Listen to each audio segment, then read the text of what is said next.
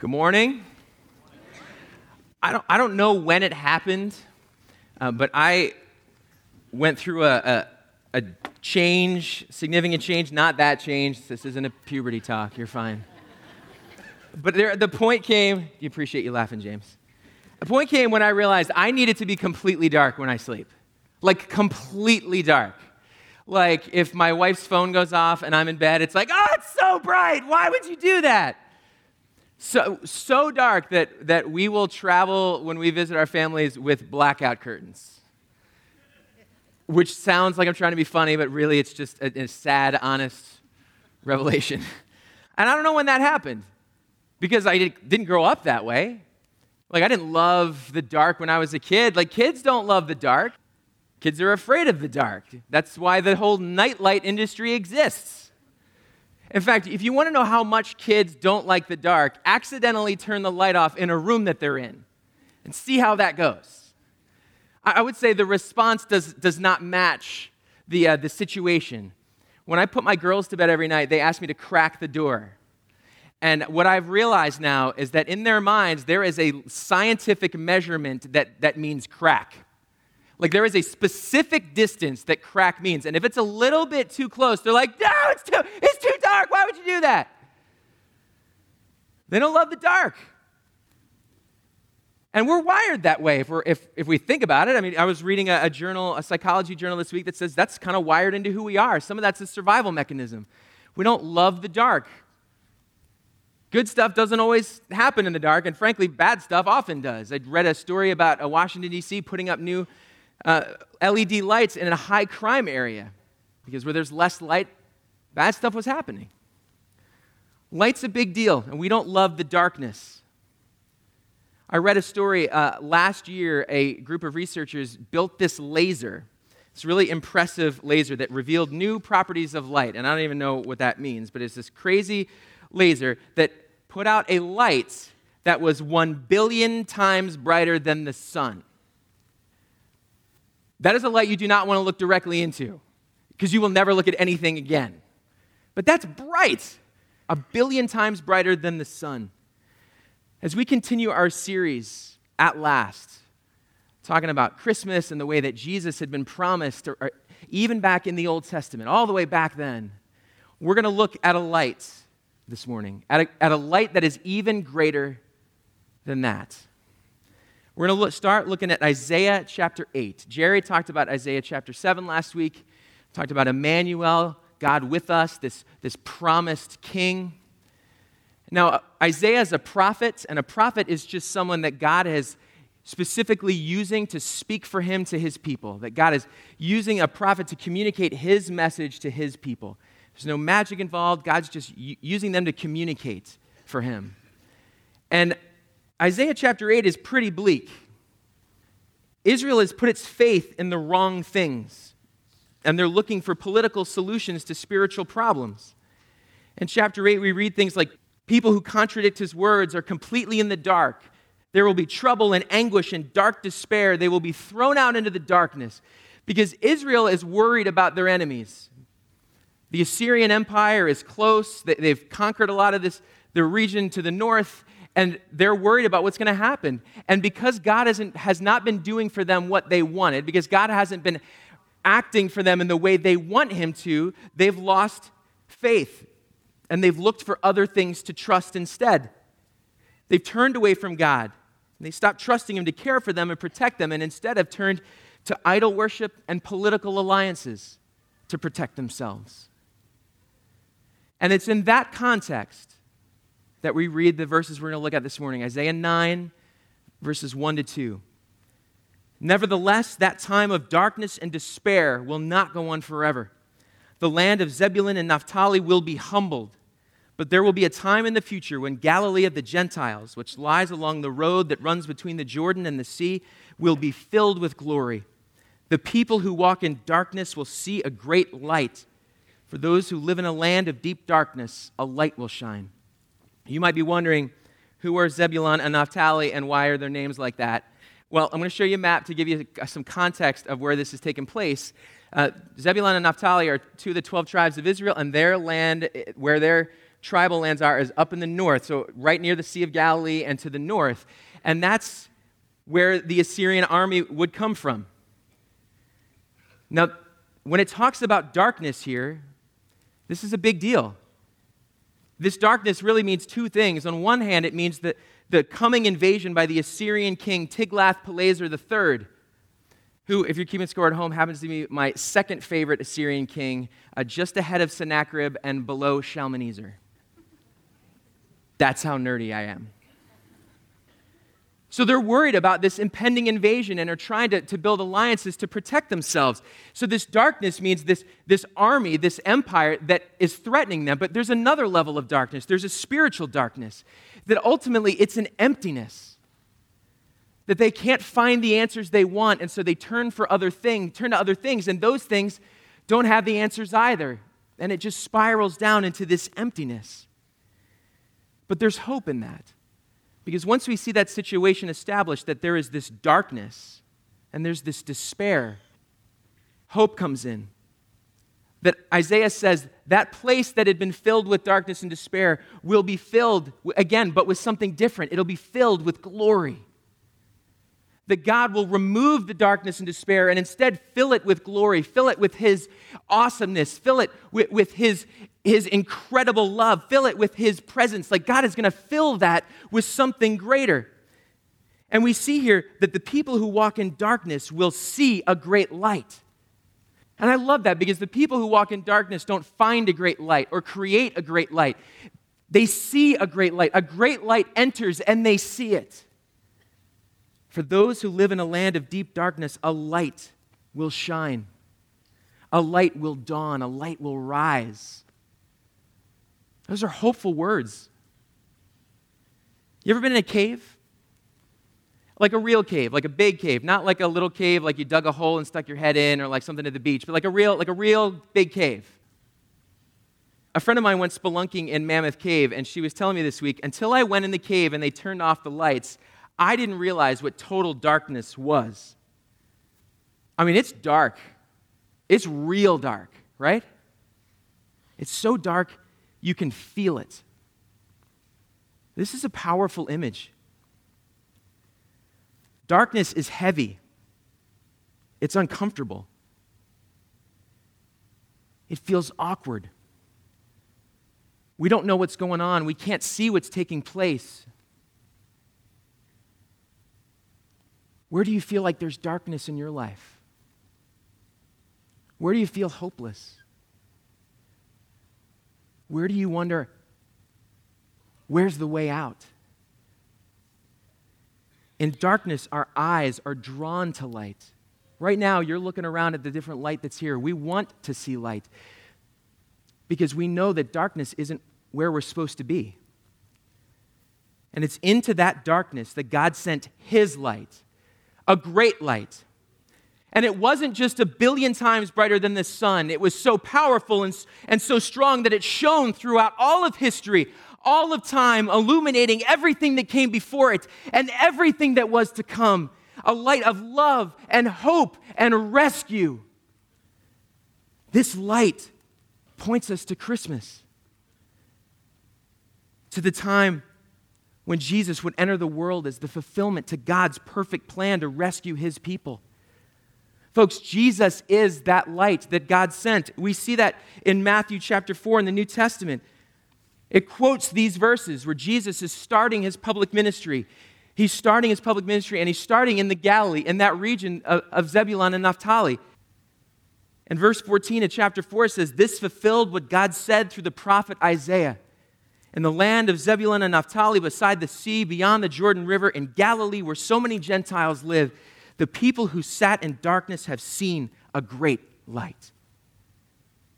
Jesus is that light. And we're going to talk about light and darkness this morning. And, and, and as we get started, I want to just define those for you that light here is the truth about God's love as is shown through Jesus. It's truth and rightness and goodness that God has shown us and manifested through Jesus. And darkness is our rebellion and our spiritual confusion where we think we can find good apart from God. That darkness is really is our sin. We're going to look at what the light does in Isaiah 9 1 and 2. The first thing we see is that light reveals, darkness hides. Light reveals, and darkness hides. Light shows the harsh reality that darkness covers up. Light shows what truly is, not what we wish it was. Right? I think this hits me when I think back to, to being a kid and cleaning my room. I'm not a disgusting dirtball of a human being. I promise. Uh, I, I'm not like super tidy. I'm okay with a certain level of cleanly sort of disheveledness. I think I just made a word up. I'm not leaving like food on the floor face down, but like I, you know, I'm not folding every piece of clothing or making the bed because you're just gonna get back in that night. And so when I think back to, to having to clean my room when I was a kid before my parents let me out of the house, like the goal was what's the least amount I need to do in order to be done, right? You know what that's like, right? Just me? The rest of you are like, no, I was doing everything I was asked to do. Whatever, you know. What's the minimum amount required of cleaning for me to do in order for me to be done? And so what you do is you, you pull the shades, turn the lights off, and you play the angles, right? It's like, okay, there's a shadow there, so like everything from here over is in the dark, and I'm fine. I just got to kind of clean this area and uh, kind of just organize over here. And then I tell my mom I'm done, and you know, she'd come in, and it's like I forgot who she was because the first thing she'd do is like, oh, it's dark in here. Let me turn some lights on. You're like, no! Because she turns the lights on, and it's like every, it's like the pile you shoved under the chair is shown, the pile like I've, I've put under the bed is there. Like she can see everything. Light reveals those things we try and hide. We don't want our stuff to be revealed. We don't want it revealed. We all have stuff. We all have things about ourselves that we hate. We all have things about ourselves that we struggle with that we wish were different. Maybe for you, it's past failures. Maybe it's something you feel inadequate about. Maybe it's a way you've hurt someone else. Maybe it's really people finding out how selfish you truly are. Maybe it's a painful relationship or a sin you struggle with, or a lifestyle or behavior, an addiction. We all have those things that we want to hide, and we try very, very hard to keep away from other people. We feel anxious about that stuff because we don't want to be embarrassed. And if we're honest, I think often we're fearful. What will people think if they find out? Because if that stuff were known, we feel laid bare, we feel exposed. It's humiliating. We care very much how we're seen. It's humbling to have your worst exposed. That can lead to guilt and to shame. Being stuck in that cycle where we just feel overwhelmed by what we've done and we can't get out of that. Folks, we're creatures of habit that enjoy comfort even if it's an unhealthy reality. Sometimes the wrong things have become comfortable. We know they're bad, but they're what we know, and we don't want to give up that, that comfort. We don't want to give up that familiarity. We don't want to lose the illusion that everything's fine, even though that we know that it isn't. We can play dumb with ourselves, try and hide it from others to convince ourselves that others don't know, that it's not real. We're often good at pretending that something isn't a thing, but pretending something isn't a thing doesn't make it not a thing. Hiding is bad for us. We keep in the dark the stuff that we're ashamed of, and it just eats at us. It poisons us from the inside out. Light reveals. Light reveals. It brings that stuff to the surface. Sometimes we get stuck believing lies about ourselves or lies about God, lies that, like, I'll never be good enough, or no one could ever love me, or I couldn't possibly be forgiven for this, or God must be so disappointed in me.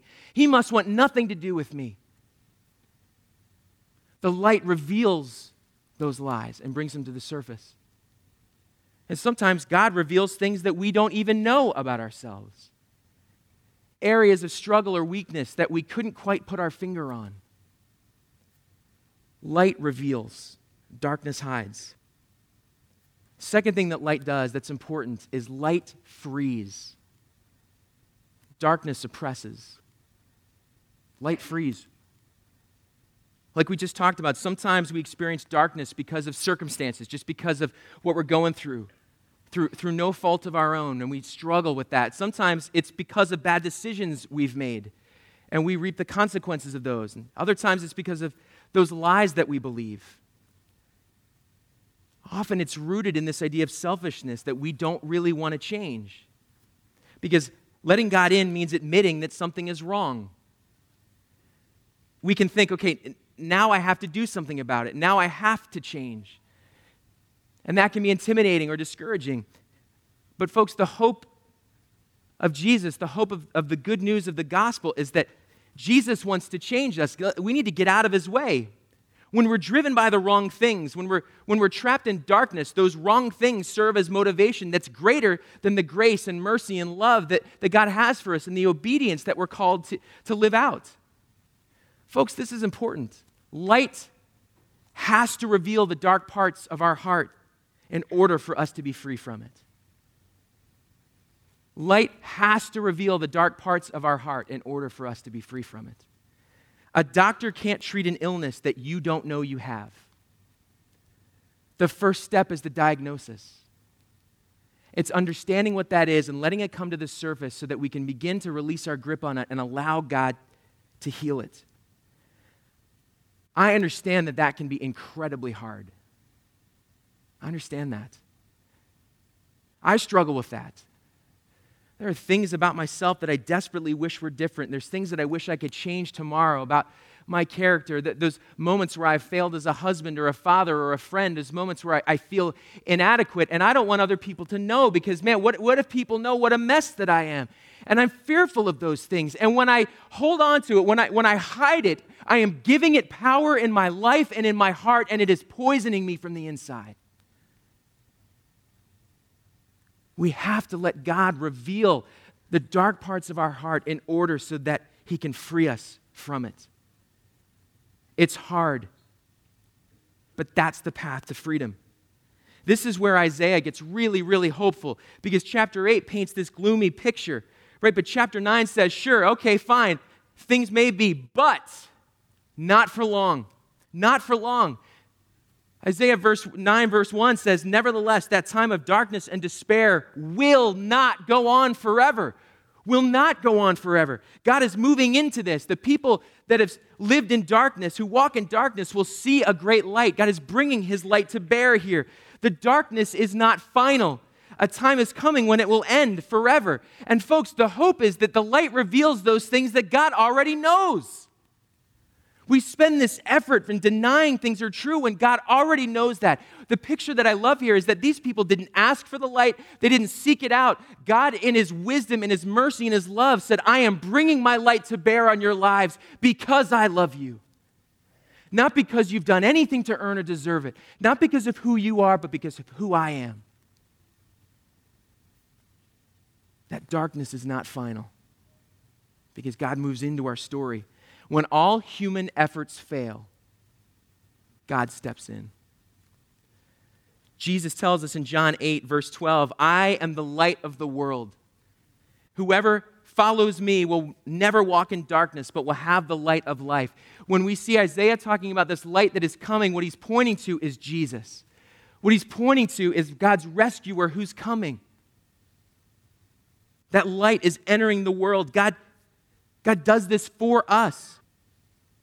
The fact that the light of God shines in the darkest places means that his light will always chase away darkness. Jesus is God flipping on the light switch for us. Jesus is God flipping on the light switch for us. God does this not because he has to, but because he chooses to, because he loves us. What he's saying to us is, I'm not okay with your story ending here. This is not your final chapter. Light reveals, light frees, and the last thing that we see is that light guides us in. Light guides us in, darkness lures us away. Light beckons us, it welcomes us, it calls us home. Light doesn't bolster our confidence on its own. The presence of light bolsters our confidence, it encourages us. And what I mean by that is this The reality that light exists somewhere in the world doesn't do you much good when you're in darkness. What matters is when light is there, making the dark things bright, right? The idea of light doesn't really help you out. What helps you out is the presence of light. And Jesus has stepped into our world and stepped into time to live our experience, to, to understand what we go through, to die the death we should have died, so that we can be rescued. But He doesn't just rescue us, He leads us forward. Think of it like this if you're flying at night and you want to come land, the air traffic controller doesn't give you your, your runway vector and then shut the lights off in the airport and say, good luck. That would not be cool. They light the runway up if you're flying it. They light the runway up. They want to show you the way. Land this way. Here's where you go. They want to make this as easy as possible. Come this way. That's what Jesus does on our behalf. When we go our own way, when we think we know better, when we trust our own perspective and understanding, we head further into darkness. When we follow Jesus, we head into light. I love how he says that in, in, in, John 8, verse 12. If you follow me, you won't have to walk in darkness because you will have the light that leads to life. He's not just the light that sets us free, he's the light that leads us home. Are you following Jesus? He leads us out of darkness. Are you following after him? So, what does that look like for us if, if we're not? What does it look like to follow him? How do we follow? If he's guiding us, how do we follow that? I think that's, that's great. I got three things I want you to think about for that. We're going to get to in a second. The first sort of idea that undergirds this whole thing is start with the willingness to be honest with ourselves, right? What are the dark parts of your life? What are the dark parts of your heart? What are the areas that you're unwilling to, to surrender to God? What are the areas you hold on to? I read this book to my kids called Sign of the Seahorse. I love this book. It's got great illustrations and it's got a great rhyme scheme, and that's wonderful because if you have to read the same book a hundred times, it's nice if it can hold your attention as well. And it's about the two sort of main characters are Grotmund Grouper and Corporal Bert.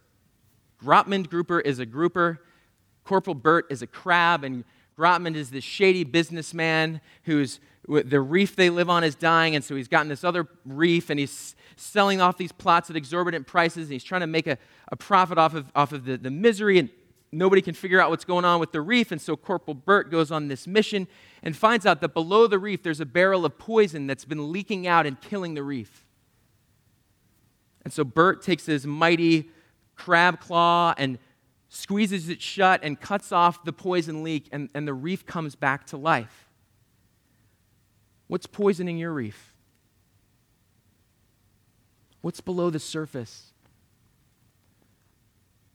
What's causing you to fear? What's causing you to live selfishly? What's causing you to think you know better than God? What's causing your anxiety? What's causing your shame? What's causing your guilt? What is that? What's underneath?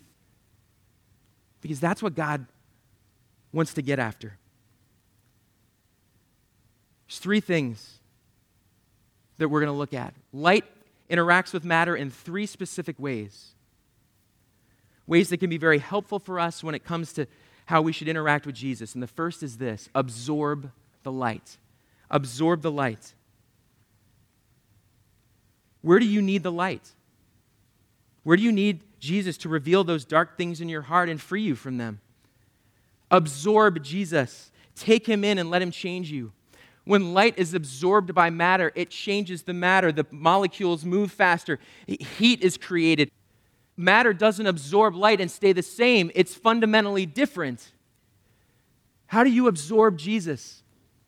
How do you take him in? Absorb means it, it, it comes in and it becomes like a part of you. It's not just something that passes by. If you're here and you're not yet a follower of Jesus, what I want you to hear me say is that's our hope that you would absorb him, that you would come to know how deeply loved you are, that you would wrestle through those questions. That what's that darkness and what's underneath it? What are you allowing to outweigh the truth that you are fully known and yet loved perfectly?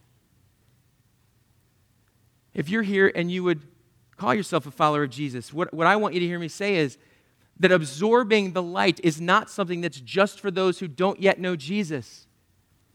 That we need to constantly be absorbing Jesus. We need that constantly. It's not just a one time thing, it's a constant thing. We got our kids these, these cheap glow in the dark stickers that you, er, you can put above your bed. You know what I'm talking about? My kids love them. My son has them up above his bed. And uh, before he, often before he goes to bed, he'll ask, can I, can I charge them? He's, Daddy, can I charge the stars? And what he means is, I mean, they're just, they're not great stars. And you have to keep a light on them for like 15 minutes to get like seven seconds of glow. They have to constantly be charged, constantly be charged in order to work. They lose their effectiveness the longer they go without light. And that is true for us. There are times it is easy for us to act as followers of Jesus, and I know I'm guilty of this too, to say, well, I was charged once seven and a half years ago, so I'm fine. Listen, I don't know what crazy glow stars you're getting that were charged once seven and a half years ago and they're fine, but I would like them as well. Because this is not how they work. We need to constantly be absorbing Him. That's what it means to have a relationship with Jesus. To know Him, to spend time with Him, like Adam mentioned earlier, the Ridge Reading Challenge. To learn more about who He is, to allow the reality of God and, and the way He's shown He's loved us through His Son, Jesus, to fill our lives. Second thing we do is reflect the light. Reflect the light. On most nights, what's the brightest object in the sky? The moon. But the moon has no light of its own. The moon doesn't shine. There, there's, there's really no such thing as moonlight. That's light that is reflected from the sun, it's, it's light from another source that is redirected. Reflect back to God what came from Him to begin with. That's what it means to reflect the light. That's really what worship is thanking God for who He is and what He's done, praising Him for how He's loved you, for what He's done in your lives. Remember, we talked about thankfulness two weeks ago. How are you doing with that? We're not quick to think of being thankful, but how are you doing with, with, with, being thankful to God? How are you doing with purposefully saying, God, I thank you for all that you've done? And, and no matter what's going on in your life, at the very least, you can be thankful for how much He loves you. A thought. You'll see a lot of Christmas lights up right now. Maybe you're the kind of person that wants to decorate every square inch of your house with Christmas lights and you want to drive around and see other people's Christmas lights. Or maybe you're the people that can only think about the electricity bill. Either way, we're glad you're here.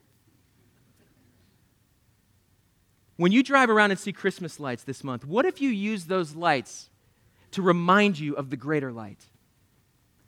What if you use those lights as a reminder of how much God loves you? What if you used those lights. Every time you saw them, you took a moment to pray and just say, God, I am so thankful for whatever you want to say, for who you are, for how you love me, for the ways you bless me, for my family, for my job, whatever that is for you.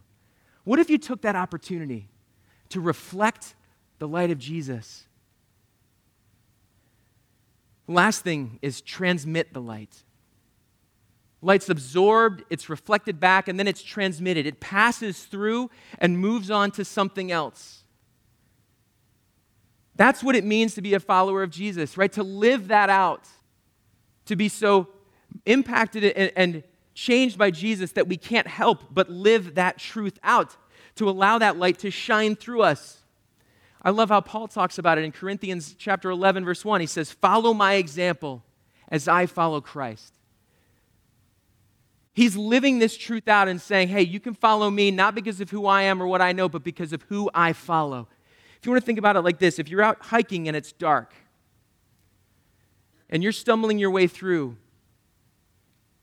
wouldn't you want to help those behind you by turning your flashlight backwards? I mean, that's what we're talking about shining your light back on the path so those behind you can follow it. Does your life show this light? Transmitting the light means living it out in what you think, in what you say, in what you do. Allowing Jesus to change the way you function. Allowing Jesus to work in and through you. Allow Jesus to change your perspective. Man, that's what I want to be true for me. A couple things I want you to think about as we close. Where does your story feel hopeless? Where have you given up? What do you feel like you can't change? When shame and guilt and fear drag you down, what balances the scales? What gets put on the other side to lift you back up? Because the darkness isn't final. Our hope is that when darkness starts to creep in, there's a way out. That you realize and remember that you're not stuck. All you need to do is follow the light home.